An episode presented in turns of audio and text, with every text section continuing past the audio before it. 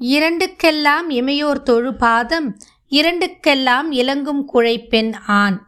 இரண்டுக்கெல்லாம் உருவம் சிறுமான் மழு இரண்டுக்கெல்லாம் அவர் எய்த்தினதாமே தெய்வங்களும் சித்தர்களும் இது உங்கள் தமிழ் பாட்காஸ்ட். வணக்கம். சிவமகா புராணம் ஞான சம்ஹிதை பகுதி நான்கு. சிருஷ்டி தொடங்குதல். சூத்தமா முனிவரே சிவலிங்க மூர்த்தத்தின் வரலாற்றை நீங்கள் சொல்ல கேட்டு மகிழ்ந்தோம். இனிமேல் சிவபெருமான் ஜோதி வடிவமாக இருந்து அர்த்தத்தானமான பிறகு என்ன வாயிற்று என்பதையும் சிவபெருமானது பெருமையும் அவர் உலக சிருஷ்டி செய்த வகையும் எங்களுக்கு விளக்கமாக கூற வேண்டும் என்று சௌனகாதி முனிவர்கள் கேட்டார்கள். உடனே சூதமா முனிவர் தவஞானிகளே மகாபிரபுவான சிவபெருமான் அந்தர்த்தனமான பிறகு அன்ன வடிவில் இருந்த பிரம்மனும் வராக வடிவில் இருந்த விஷ்ணுவும் செய்த செயல்களை சொல்கிறேன் என்றார். அப்பொழுது நைமிச்சாரியன்யவாசிகள் அவரை நோக்கி சூத புராணிகரே எங்களுக்கு ஒரு சந்தேகம் உண்டாகிறது. அதை தாங்கள் தான் தயவு செய்து நீக்க வேண்டும். அதாவது பிரம்மாவும் விஷ்ணுவும் முறையே அன்ன வடிவத்தையும் வராக வடிவத்தையும் ஏன் எடுத்து கொண்டார்கள் என்று கேட்டார்கள். அதற்கு சூதமா முனிவர் சொல் சொல்லலானார். அன்னப்பறவையோ ஆகாயத்தில் நெடுந்தூரம் பறந்து செல்லும் ஆற்றல் உடையது. மேலும் பாலையும் தண்ணீரையும் கலந்து வைத்தால் அது தண்ணீரை பிரித்து பாலை மட்டும் பருகும். அறிவாற்றல் வாய்ந்தது. ஆகையால் பிரம்மதேவர் ஞானம் அஞ்ஞானம் என்ற இரண்டையும் தனித்தனியாக உணர்ந்து கொள்வதற்காக அன்னப்பறவையின் வடிவை எடுத்துக்கொண்டார் ஆயினும் அவர் ஞானத்தால் விவேகத்தை அடையாமல் இலைப்படைந்து திரும்பினார். வராக வடிவமோ வராக கல்பம் என்ற கல்பகால நிர்ணயத்திற்காக உதித்தது. மகாவிஷ்ணு எந்த தினத்தில் வராக உருவத்தை ஏற்றாரோ அந்த தினம் முதல் அந்த கல்பம் வராக கல்பம் என்று வழங்கலாயிற்று. அன்ன உருவத்தையும் வராக உருவத்தையும் அடைந்த பிரம்மா விஷ்ணுவின் விஷயத்தில் வியப்படைவதற்கு ஒன்றும் இல்லை. ஏனெனில் சிவசித்தப்படியே அவர்கள் இருவரும் அவ்வடிவங்களை ஏற்றார்கள். நாசராகிதமாகவும் நிஷ்கலமாகவும் குண விகிதமாயிருக்கும் சிவபெருமான் எதை செய்கிறாரோ அதன்படியே அனைவரும் விளங்குவார்கள். முனிவர்களே இனிமேல் நடந்தவற்றை கேளுங்கள். சிவபெருமான் விஷ்ணுவுக்கு அநேக வரங்களை கொடுத்துவிட்டு பரந்தாமா யார் உன்னை எந்த இடத்தில் பார்க்கிறார்களோ அந்த இடத்தில் உள்ள அனைவருமே மோகத்திற்கு வயப்படுவார்களாக. அப்படி மோகிக்கப்படுவதாலேயே உன்னை மதிக்கவும் துதிக்கவும் செய்வார்கள். பிரம்மன் படைக்கும் உலகத்தில் எப்பொழுது துக்கங்கள் உண்டாகிறதோ அப்போது நீ அந்த துக்கத்தை நீக்கு உலகங்களை காப்பாய் நாமோ ருத்ர மூர்த்தியாகி உலகங்கள் அனைத்தையும் அழிக்கும் சங்கரா தொழிலை செய்வோம். இதில் சந்தேகம் வேண்டாம்.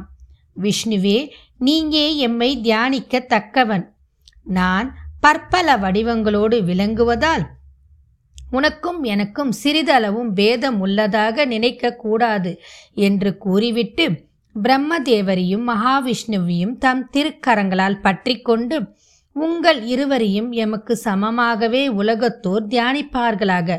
நீங்கள் இருவரும் சகல மக்களுக்கும் பிராண ரூபமாக இருப்பீர்களாக.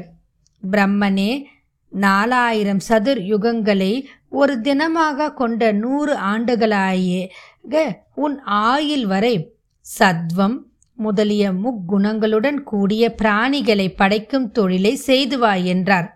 அப்பொழுது விஷ்ணுமூர்த்தி மிக்க மகிழ்ச்சியுடன் சிவபெருமானை வணங்கி கருணை கடலாகவும் உலகனைத்திற்கும் நாதனாகவும் இருக்கும் சிவபெருமானே உம் கட்டளையை ஏற்று செய்ய சித்தமாக இருக்கிறேன். ஆயினும் எனக்கு ஒரு விண்ணப்பம் உண்டு. அதையும் திருசெவி சாற்றி அருள வேண்டும் ஐயனே. எப்பொழுதும் என்னால் தியானிக்கத்தக்கவராக இருக்கிறீர்கள். உம்மை துதிப்பதிலிருந்து என் மனமானது ஷணக்கலங்களும் பிரியாமல் இருக்க வேண்டும்.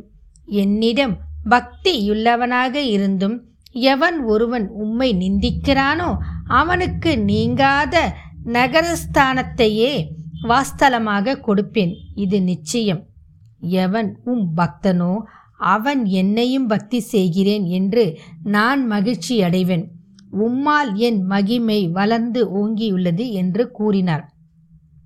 சிவபெருமானும் மகிழ்ச்சியுடன் அங்கிருந்து மறைந்தார்.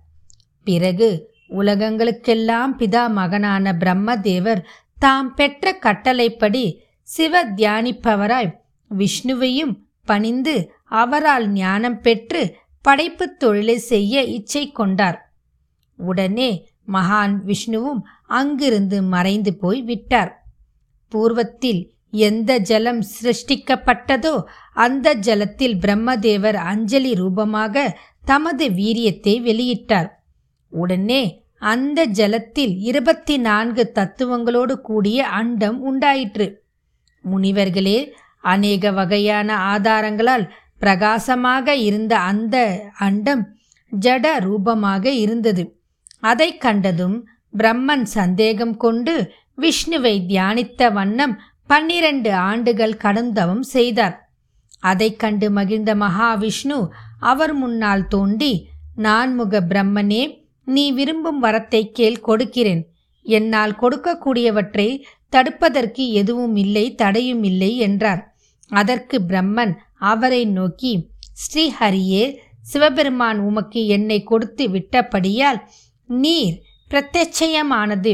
யுகந்தான் எந்த படைப்பை செய் என்று சிவபெருமான் எனக்கு கட்டளையிட்டாரோ அந்த படைப்பை என்னால் செய்ய முடியாமல் அந்த படைப்பும் ஜடமாய் போய்விட்டது.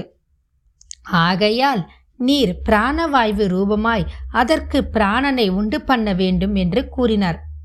அதை கேட்டதும் விஷ்ணுமூர்த்தி சிவாட்சையின்படியே செய்ய விருப்பம் கொண்டவராய் ஆயிரம் தலையும் ஆயிரம் காலும் கொண்ட அனந்த ரூபம் வகித்து அந்த அண்டத்தை வியாபித்தார். இவ்வாறு சூதமா முனிவர் நைமா நைமிச்சாரிணிய வாசிகளுக்கு கூறினார். இத்துடன் இந்த பதிவு நிறைவு பெறுகிறது.